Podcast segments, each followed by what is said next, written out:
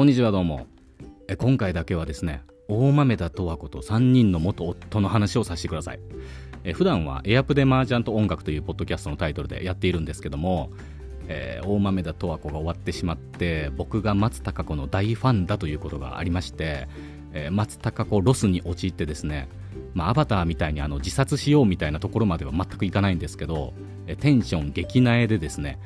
えー、もうテンション激なえすぎてそういう時ってやっぱり人間ね子供に戻りたがる幼児対抗の癖がね、心理学的にもありますので最近うまい棒ばっかり食ってですね あのもう完全に子供になっちゃってるっていう ひどい仕上がりの自分になっているので一旦ここで発散してですねえー、まあ来週以降、明日以降は普通のポッドキャストをやろうかなというふうに思っております。なので今回だけはすみません。お付き合いよろしくお願いいたします。で、このドラマはですね、えー、まあ松たか子が主演で、えそれと、まあ、3人の元も元の旦那さんが、まあ、いろんな視点から松たか子を見ることで、まあ、いろんな再発見をしていくっていう簡単に言うとそういう流れなんですけども結構音楽の方でも注目をされました。というのもエンディングがですねまあ、同じ曲なんですけど毎回出てくるラッパーが違ったりですとかドラマに出てくる俳優さんがラップをしたり歌ったりっていう風な毎回エンディングが変わってましてそういうところも注目されていました、まあ、こういうのねヒップホップじゃリミックスって当たり前なんですけどもそれをドラマ一つの中でえ使われている曲でリミックスをしてエンディングを作るっていうのはなかなか面白い試みだったんじゃないかなっていうふうに思いますね。でこういうリミックスなんですけども、えっと、バックの伴奏自体は全部一緒なんですよ。あとメインボーカルの松たか子が歌うところいわゆるサビの部分があるんですけどあそこはそのまま使ってましてえそこにいろんな角度からあの歌詞も全部違うっていう面白い、え、構成になってましていわゆる一つの軸一つの視点があってそれを違う人が見た時に聞いた時に、え、こういう風に感じるこういう解釈の仕方もあるよねっていういわゆる多角的な、え、表現になっていましてそれはドラマのお話の中でも共通していることなんですね。まあ、なので、えわざとやっているんですけども、ドラマでは大豆田十和子という主人公を軸にですねそれをいろんな人がいろんな角度から物事を見て考えてでそれを、十和子に伝えたりとか、まあ、もしくはね3人の元夫が、まあ、大体常に出てくるんで誰かが誰かにいろいろこう十和子に関しての感想とかえこういう風にしたらいいんじゃないのかなっていう風な、え言い合いをするっていう面白い構成になっております。まあ、基本的にはね、コント仕立て、割と笑えるような内容になっていまして、ただその代わりですね、めちゃくちゃ強烈なお話はないんですよね。なんか、なんて言うんだろう、いわゆるこうアメリカンチックな、ハリウッドチックな、えドタバタみたいなのはないので、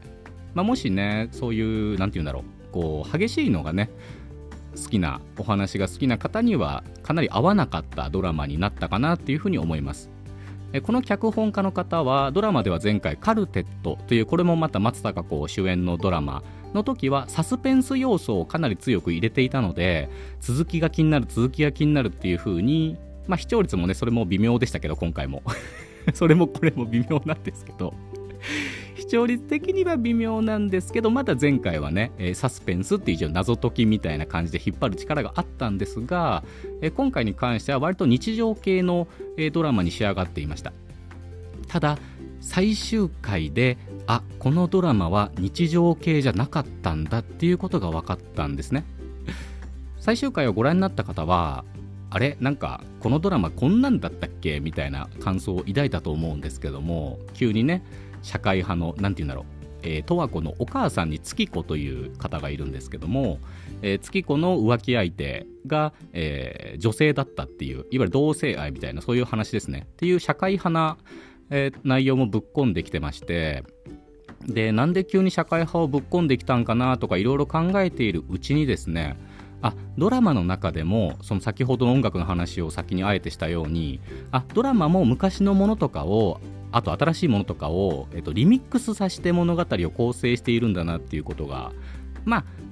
あくまで感想ですけど、そういう部分がいくいくつかあったので、まあ、最終回を中心にですね、えー、そういったところを紹介していきたいなというふうに思います。とか言ってね、まあ、いきなり社会派の話しても、僕そういうあの頭偏差値高くないんで まずは分かりやすいところから いわゆるこうお話の中で、あれこれってどういうことみたいなところ、軽いところからいきましょう。まずはね、フックだと思ってあ。ジャブですね、ボクシングでいう。そのこのドラマでは脇役として3人の女性が出てきていました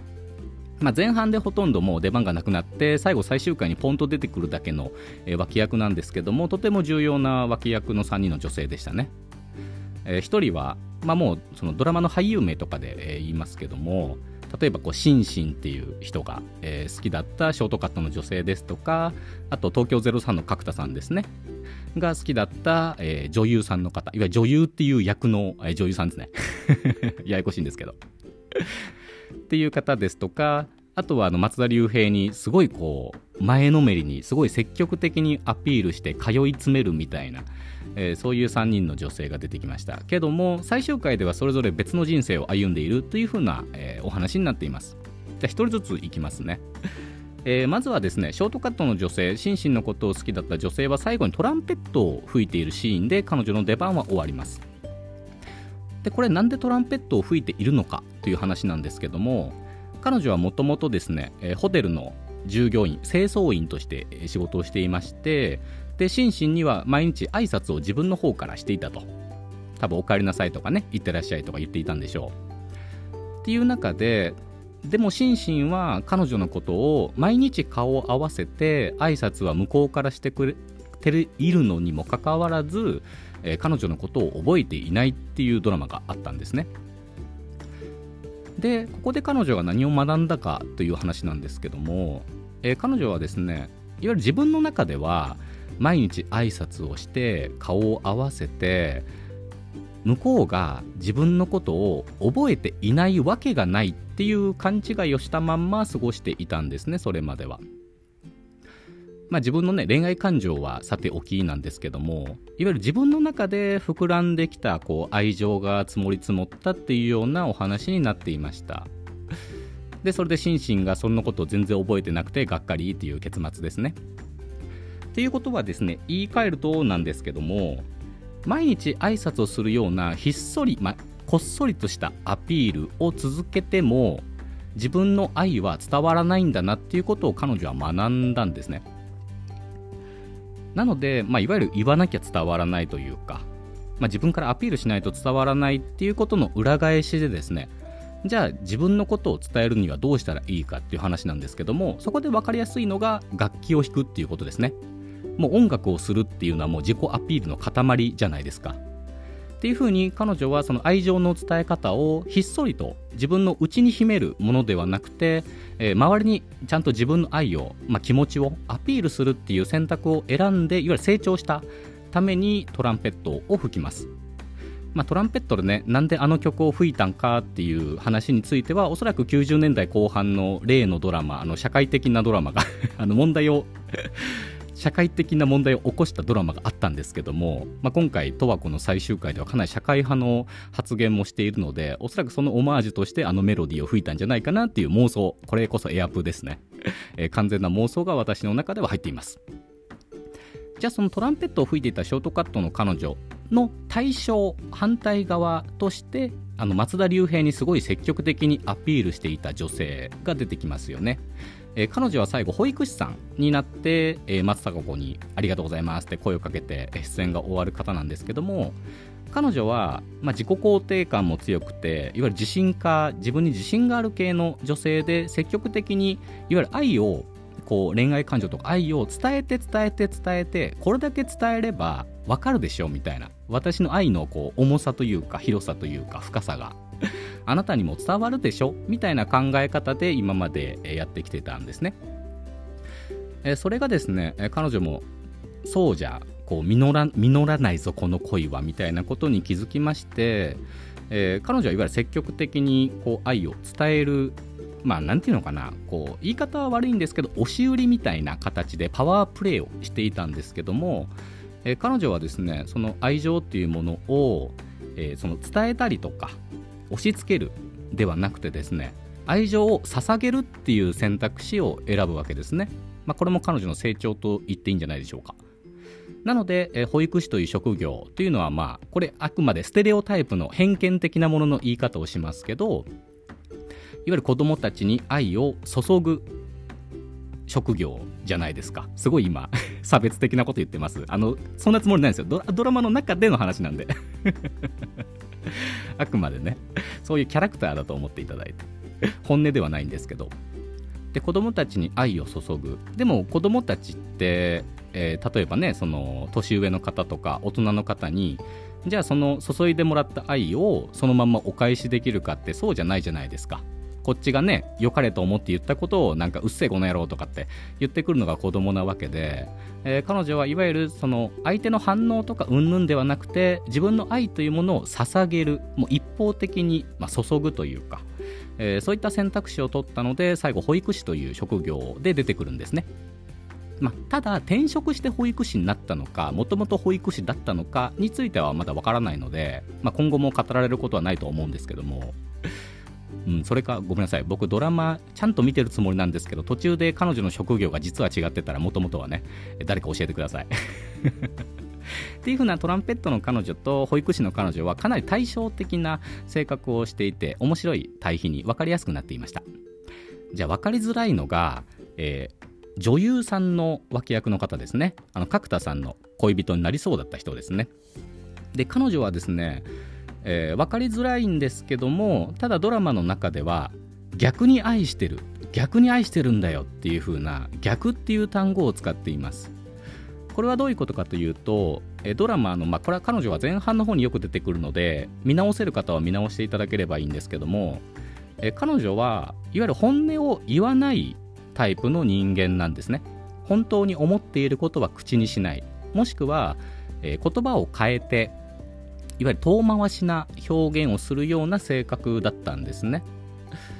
で彼女も気づきましたいわゆるその遠回しに周りからこうこれ言わなくても分かるでしょみたいな表現をしていたところで相手には自分の愛情は伝わらないんだっていうことを彼女は発見するわけですね。なのでこうね、かといって自分の性格がじゃあ急に本音だけで話せるようになるかっていうのはそういうわけではないので特にねも大人になればなおさらそうなので、えー、彼女は台本の中で逆に愛してる。つまり私の言葉の裏を読んでねっていう。で逆に愛してるっていう単語を使って、まあ、自分の愛情を表現する、まあ、まとめると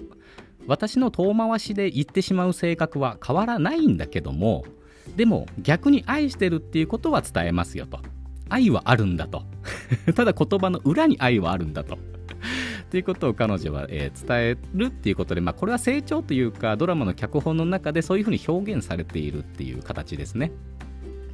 っていうちゃんと脇役3名の女性の成長っていうのも見て取れてすごい最終回あのシーンはもう3個ともすごい印象に残った。ただね時間的にあっさり数秒ぐらいの登場シーンなのでまあなんか生きてんなみたいな頑張って日常送ってんなと思われた方もかなりねいらっしゃると思うんですけど実は結構面白い脚本だったっていうことですね。じゃあですねまあまあその辺は簡単なんですけどもちょっとマニアックな話を一つ挟みますね。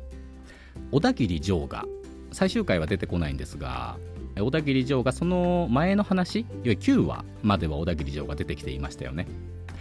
で小田切城は登場した回がすごい面白くてですね、えー、このドラマお話もリミックスになっているって話をしましたけど小田切城が松たか子と公園でお話をしている時に幸せとは何なのかっていうのを急にベンチの上で、えー、語り出します。でその語り口がですねあれこれなんか聞いたことあるなと思って自分の記憶をたどってみるとですね小田切城主演のえー、熱海の捜査官というドラマが昔ありました。視聴率は正直全然良くないんですけど。また視聴率の話だ。熱海の捜査官というドラマの中で、えー、小田切城はですねあのゴゴーギャンっていう画家がいるんですけど、えー、ゴーギャンの画家の、えー、有名なセリフにですねあセリフじゃないか。有名な、まあ、名言にですね、えー、我々はどこから来たのか我々は何者か我々はどこへ行くのかっていうのがあるんですね。それをですね同じことを別の解釈で小田切城は講演の中で喋っていてあこれは熱海の捜査官の別解釈の物語なんだなっていうことが十分伝わりました。まあ、これも想像でしかないんですけど、まあ、あれは狙って脚本的に入れたんじゃないかなっていう勝手な妄想をしています。まあ、じゃないと小田切城である意味がないですからね。違う俳優さんがそのセリフを言ったところで何て言うんだろう。ただのこう数学大好きでなんかへりくつこねてる人にしか多分映らなかったと思うんですよ。例えば小田切城の近い近いというか同世代同年代ぐらいに活躍している俳優誰がいるでしょうね、えー、僕の記憶ではあやばい。名前が出てこないや。僕あんまり俳優の名前そんなにダメなんですよね。苦手なんですよね。自分で言っといて。あ例えば浅野忠信でもいいですよ。浅野忠信が数学が結構ね頭が偉そうな賢そうな顔してらっしゃるじゃないですか。声もいいし。っていうので浅野忠信がじゃあそういうね過去現在未来っていうものの話をしたとしても多分ピンとこないんですよね。やっぱあそこは小田切城っていうのがもう一番いいですよね。わかるかなこの感じ。あの前世紀の小田切城っぽいっていう感じですよね。で小田切城といえばお父さん役として十和子の岩松亮という方が出ますよね。でその2人って大体コンビじゃないですか。三木聡監督のやつかな。で大体コンビ。例えば時効警察とか熱海の捜査官でも出てきますし割と小田切城と岩松亮は相性が良くてですね。で岩松亮が大体ふざけたことを言うっていうそういう設定が多いんですけど今回の岩松亮も、え最後まで最終回でもはぐらかすような形で、えなかなか自分の本音を言わないっていうような、えそういう役を演じていらっしゃいますね。じゃあここからまた最終回の話に、まあ、ちょっとね深いところに戻るんですけども先ほどの岩松亮お父さん役ですね。と松たか子がじゃあ何か分かり合えたかっていうと最終回で別に分かり合えてはないよねっていうだって松たか子がお母さんの浮気のこと知ってたのとか言っても、えー、それをはぐらかすじゃないですか。なんかビールがぬるくなっちゃうよとか松前漬けかとか全然違うこと言ってはぐらかしますよね。だ今回のドラマの裏設定はですねあの人は理解し合えないっていうのが裏設定にあると思っていて、えー、最終回ではそれを露骨に表現していることが多かったんですね。例えばどこで言えばいいでしょう？あのまあ、松坂のお母さん月子の浮気もそうなんですけどじゃあ結局どうして結婚の方を選択したかっていう大事なところは誰にもわからないんですね。ただ月子の恋人であるマーさんっていう方が、まあ、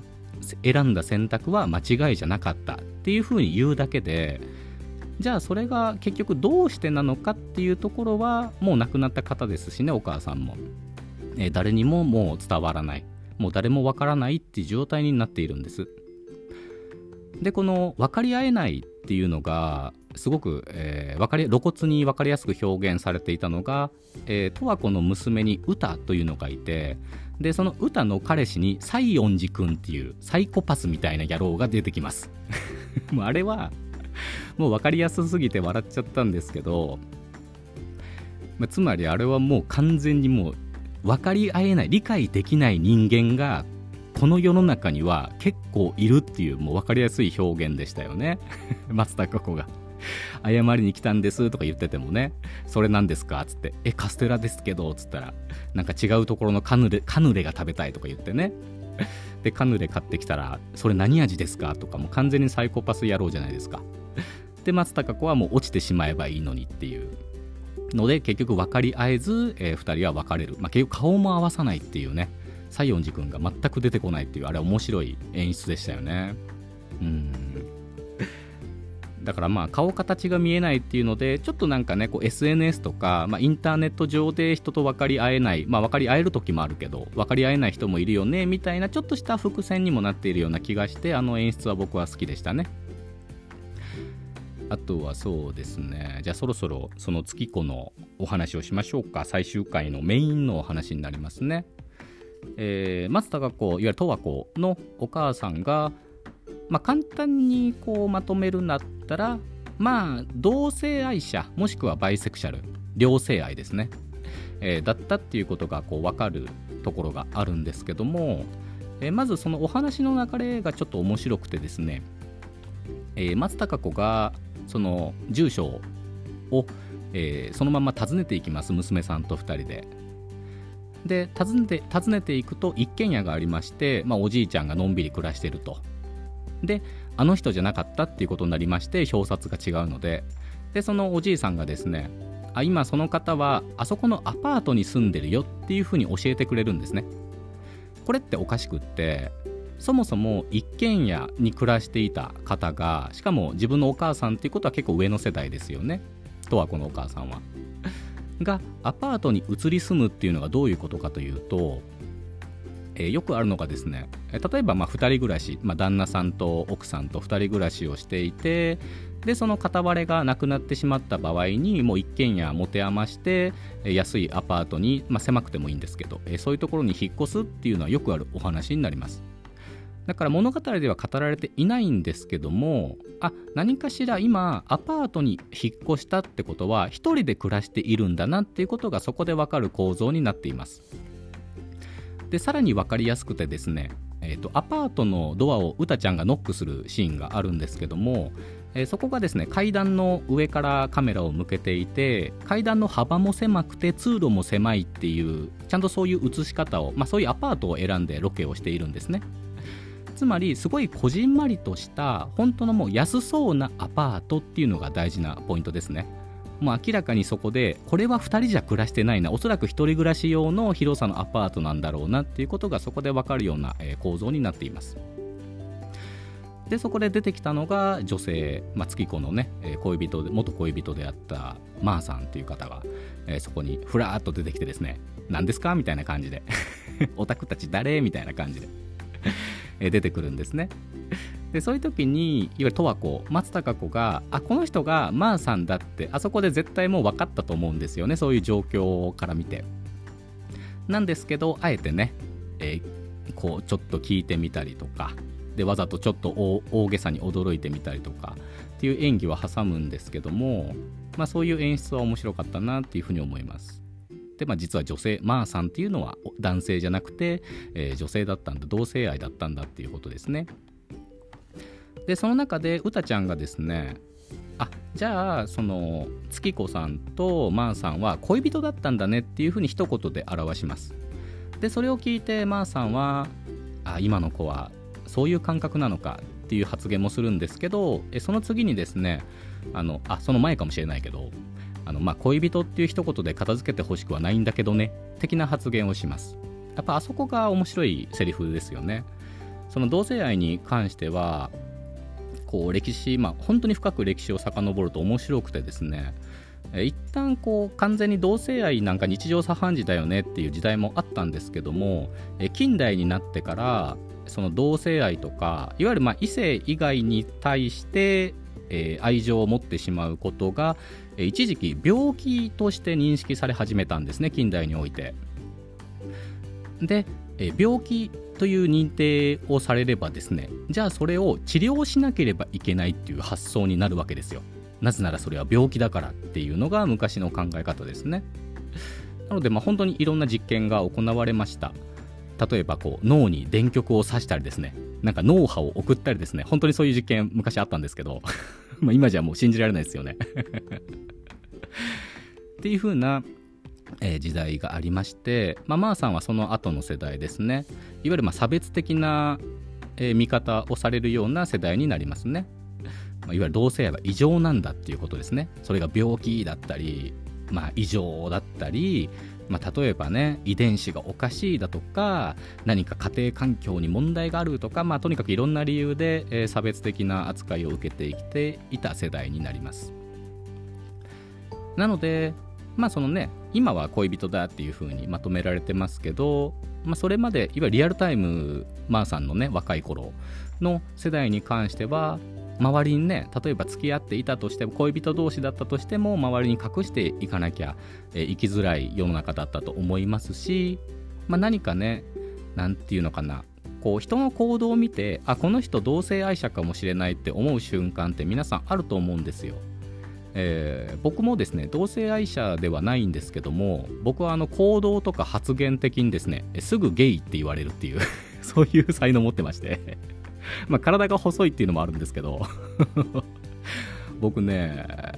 今もうこっちに、まあ、こっちっていうか今住んでるとこに引っ越してきてもう10年ぐらい経つんですけどこっちに来てからねもうすぐ言われるんですよね。なんか改まった調子で。あのもしかしてなんですけどゲイですかって。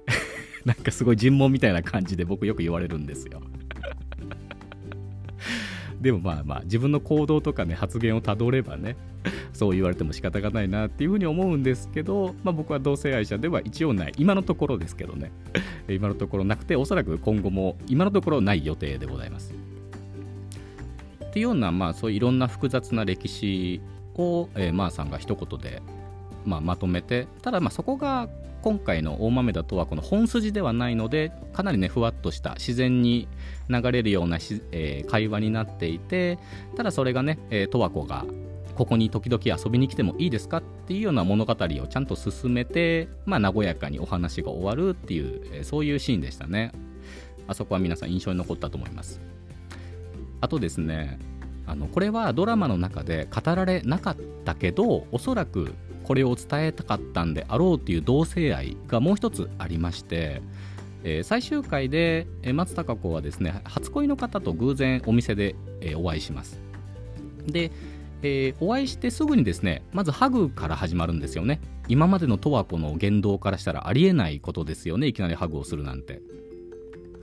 ただまあ幼なじ幼なじみというかね初恋の相手なんだっていう一言で片付けられてはいるんですけども、えその後もですねえー、LINE でお誘いを受けてなんかヘリコプターの乗務員をやっているので自分のヘリコプターに乗らないかっていうような LINE が来てえこれまでの十和子はですね返信を少し遅らせるっていう性格があるんですよ。例えば小田切城から来た LINE でもそうですし、えー、松田龍平ですね。いわゆる元旦那から来た LINE にも、えー、返信を結構滞らすようなそういうタイプの性格でした。なんですけど初恋の相手だけには即答で返すっていう、え、ことが一つ。あとですね食事をしてレストランで結局雨なあ雨が降ったんでヘリコプターじゃなくて食事をするっていう設定になるんですけども、え、そこで男性はですねえ、十和子はすごいチャーミングで素敵な女性になって男性の9割は君のことが好きになってしまうだろうと。ただ僕はその1割なんだよねっていういわゆる好きにはならない1割なんだよねっていう発言をして松坂子がちょっとムッとするっていうシーンがあるんですけども、えー、これを総合するとですね、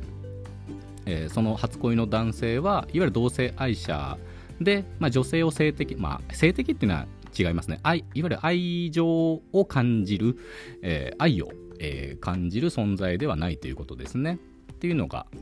まあ、見てる人には伝わるけどあえてセリフとしてはやりませんよっていう面白い、え、設計になっていました。っていうふうに考えると松たか子がねいきなりハグをするっていうのも分かりますし、まあ、つまりもう完全な、まあ、久々に会ったんで友達っていう言い方は正しいのか分かんないですけど、まあ、いわゆる自分とは恋愛にならない100%ならない相手だからもうハグをしても大丈夫だし LINE も速攻で返信して行く行くっていう感じの前のめりで返信も出せるしっていうような、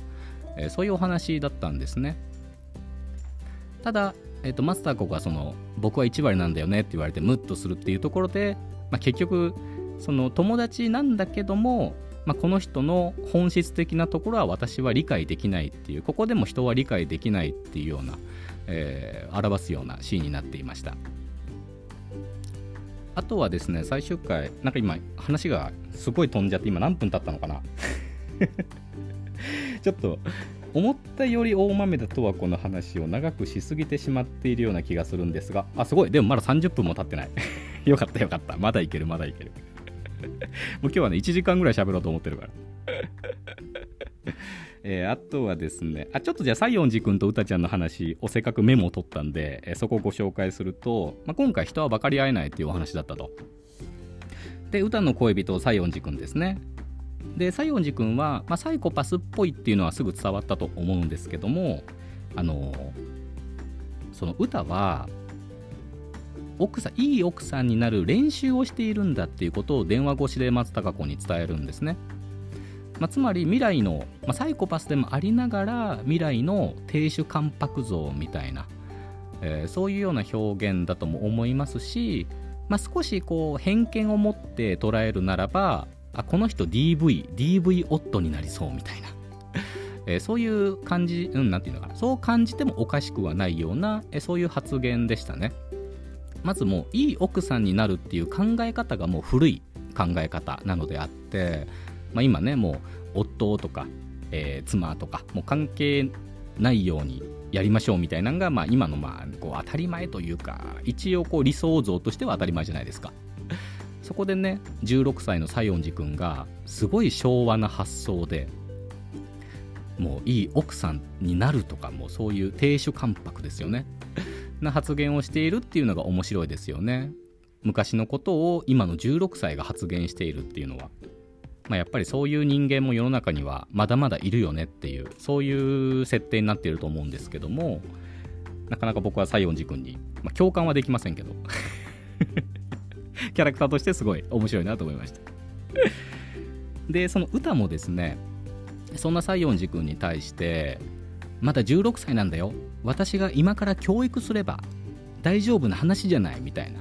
えー、そういう暴言を残して部屋に閉じこもるんですけどもまあ、あの辺もかといって西園塾の電話に出るときはおどおどしている歌っていうのもちゃんとカメラに映しているわけなんですよね。やっぱりそういう心の葛藤と現実、まあ、いわゆる理想理想と現実っていうものの狭間に歌も挟まれていて、えー、いわゆる自分が本当にこれで幸せなんだろうかっていう風な、えー、考えるきっかけにはなったでしょうねあの辺で。でそんな歌がですね、えー、最終的には私お医者さんになると、えー、まあまあ感想も意見も何も言わないで私はお医者さんになるとだけ宣言して、まあ、歌のシーンはそれで終わりになるんですね。でこの歌の成長なんですけども先ほどのまーさんの、会話の後で歌が決心したことなのでやっぱりそこに影響されているっていうのは間違いないんですね。ぱりマーさんとの会話で歌もですね、えーと、自分らしく生きるっていうのがまあまあ分かりやすい表現ですけどいわゆる自分って何なんだろうみたいな自分の幸せって何なんだろうっていう風ないわゆる自分主体自分が積極的に自分の未来を考えるっていうこと、まあ、もしくは自分がもっと素直になって自分らしく生きようっていうことを決心したセリフになったんですね。それまでの歌は割と打算的でこうやったらうまいこと生きれるよねっていうような発言をたくさんしているんですね。例えば西園寺君はお医者さんになる目標があるので自分が歌自身がお医者さんになるよりももっとお医者さんになる確率の高い、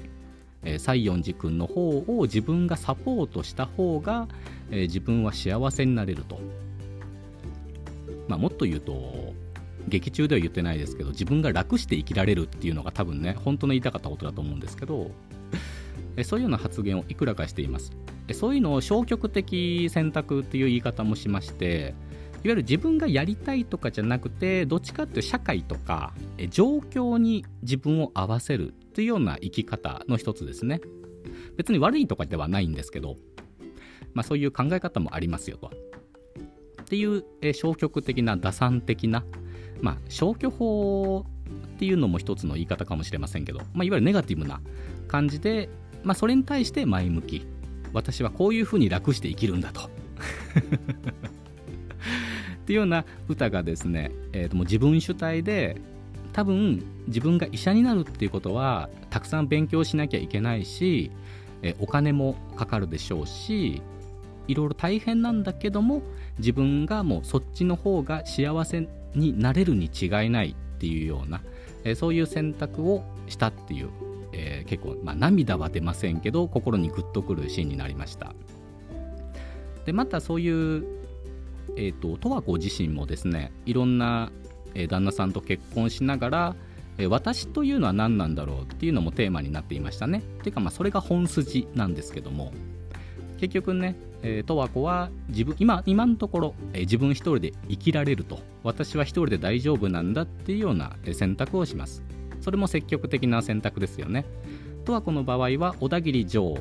ゆるすごいもうお金もきっとあってみたいな、えー、この人に支えられてられて生きていくっていう選択を、えするはずだったのにそういう受け身は私らしくないと。これは私の幸せじゃない。私は自分から積極的に生きていくんだっていうことに気づいたっていうので、まあ、歌ちゃんと十和子がまあね親子だから似るっていうのは今時もうかなり下手くそな脚本だと思ったんですけど、まあ、昔のドラマ的にはありえそうだなと思ってやっぱりリミックスみたいな。昔ってこういう感じだったよねみたいな、そういうドラマの構成になっていて面白かったですよね。分かりやすかったです。それやっぱりわざとやっているっていうね。ただただそれを今の人がそこまで深くドラマを見ないっていうのがもちろんありましてもうなんかもう逃げ恥だけ見とけば もう新垣結衣の可愛さだけ見とけば大丈夫じゃないですか。っていう見方を一般の方はするのでそういうあの複雑な脚本の構成はやっぱり一部の方しか受け入れられないんだなっていう感想ですよね。面白かったです。えー、とはですねあとなんだっけ？ああのー、これは完全な僕の松たか子ファンからの妄想としてお話しますね。松たか子はえっと、何回かドラマで、まあ、鼻歌を歌うんですよ。劇中に。でなんで鼻歌を歌うのっていう話なんですけどもまあねちょっと古臭そうな歌を歌ってちょっとこう世代感というかちょっとリアルタイム感を出したかったっていうのはあると思うんですけどただそうなるとあのなんか服の整理してたらポケットの中から千円札が出てくるんですよね。あの折りたたまれた。でマスターカコがポケットから1000円なんか去年の1000円みたいな感じで歌うんですよね。でそれの元ネタはあのキュンです。TikTok で有名なキュンですが元ネタになっていて、えキュンですをいわゆる逆に新しいものをローファイ的に古く解釈するとポケットから1000円なんだっていう。この感覚分かりますかね？今の若いまあ今っていうかまあそのもうキュンですは古いと思うんですけどそろそろ死後になっていくと思うんですけど、まあ、当時ね若い方が、まあ、キュンですっていうあの幸せの度合いって大人の自分たちからするとどれぐらいの価値があるのかっていうとそのキュンですはポケットから1000円出てきて嬉しいぐらいのものなんだっていう こういう価値観価値観の違いがやっぱり面白く表現されてますよね。でそのポケットから1000円って逆に若い方まあ若い方っていうかあえて学生さんと限定しますけど学生さんで限定してポケットから1000円ですは多分あのテンションじゃないんですよ。そういう世代間のズレっていうのがすごい面白くなってて。でその証拠にあの1000円マスターが握るときはね完全にキュンですのポーズを、えー、してそこだけ手が手のアップが取られていますよね。もう100%あれはキュンですのパロディなんで。あれは面白かったですね。でそこを見た時にあこのドラマはあの音楽だけじゃなくてドラマ自体お話の構造自体も昔のドラマとか最近の流行りとかをリミックスさせているドラマなんだっていうことに気づいて、えー、まあ、今日いろいろ話をしているんですけどこれをね毎週毎週1話ごとやればね面白かったんですけども最終回終わってしまったのでちょっと言えない話ここは実はこうなんだよっていう話がもうありふれているんですけども残念ながらそろそろお別れの時間になりそうな気がします。で、えっと、マスターココが何で歌うのかそのキュンです。以外にもいろんな歌を歌ってますよね。あれはですねおそらくなんですけども松たか子は俳優さんでもあるんですけどもえその裏でですね昔は歌手活動を積極的にしていた一人なんですね。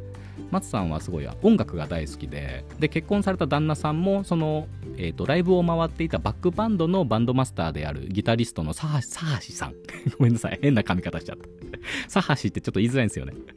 えー、サハシさんっていう方とご結婚されているぐらいもう音楽大好きで、えー、松田子はねハードロックとかが実は大好きであのありのままのじゃないんですよ本来は。本来はめちゃくちゃこう歪んだギターでジャガジャカジャガジャカやりながらウェーイみたいな音楽が好きな人なんで。まあそうねまさこ知ってる人にはあのギャップがすごいたまんないんですけど ちょっ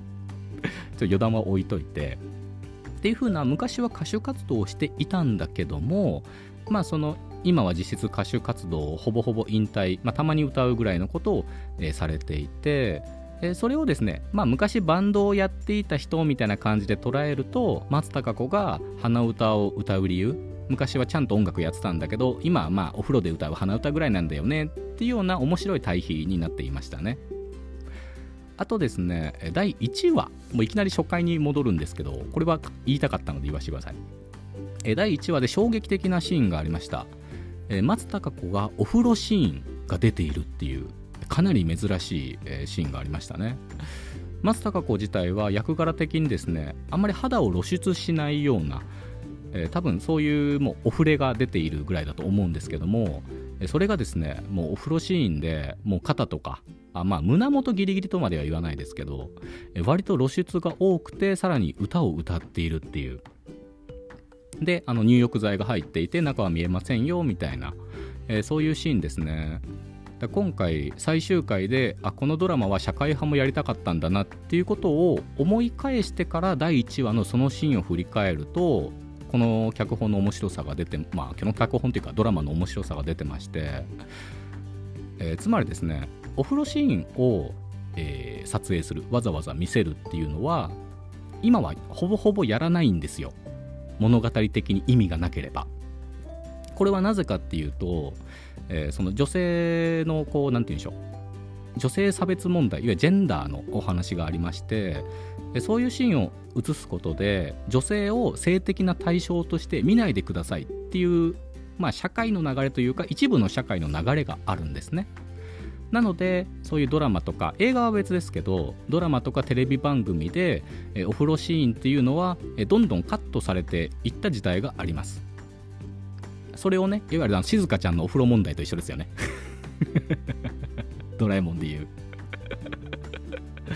まあまああれはね、え性的っていうよりもあの児童児童性的っていうダブルパンチなんで、えー、あれは確かにね言われて仕方がないと思うんですけど、えということがあったっていう歴史がありましてなのであそこでお風呂シーンをバッて、えー、わざわざ見せつけることで昔の、まあ、90年代までの、まあ、0年代は言い過ぎですね。やっぱ90年代以前の、えー、ドラマのパロディなんだ昔はこういうシーンもよくあったよね。いわゆるお色気シーンってありましたよねっていうような、えー、強調になっている。プラスそういう女性差別的な問題でこの松たか子をあなたは性的な目でもし今見ていたとしたらちょっと今の社会ではずれている可能性がありますよっていうアンチテーゼになっていてでそういう社会問題が最終回のそういう同性愛の話とかサイコパスとかいろんなものとミックスされた時にあのシーンがなんと見終わった後にものすごく計算されたシーンだったんだっていうことが まあ、誰にも伝わってないでしょうけどね。今日はもう僕の好きに喋ってるんで ああ、面白い面白いっていうお話で、えー、僕と大豆田十和子と3人の元夫については、えー、終わりにしたいと思います。最後にですね、えー、ドラマとは全く関係ないんですけども役者がですね松田さん角田さん岡田さんっていう風な全員田んぼの田が入っているっていう名字を使っていたりですとか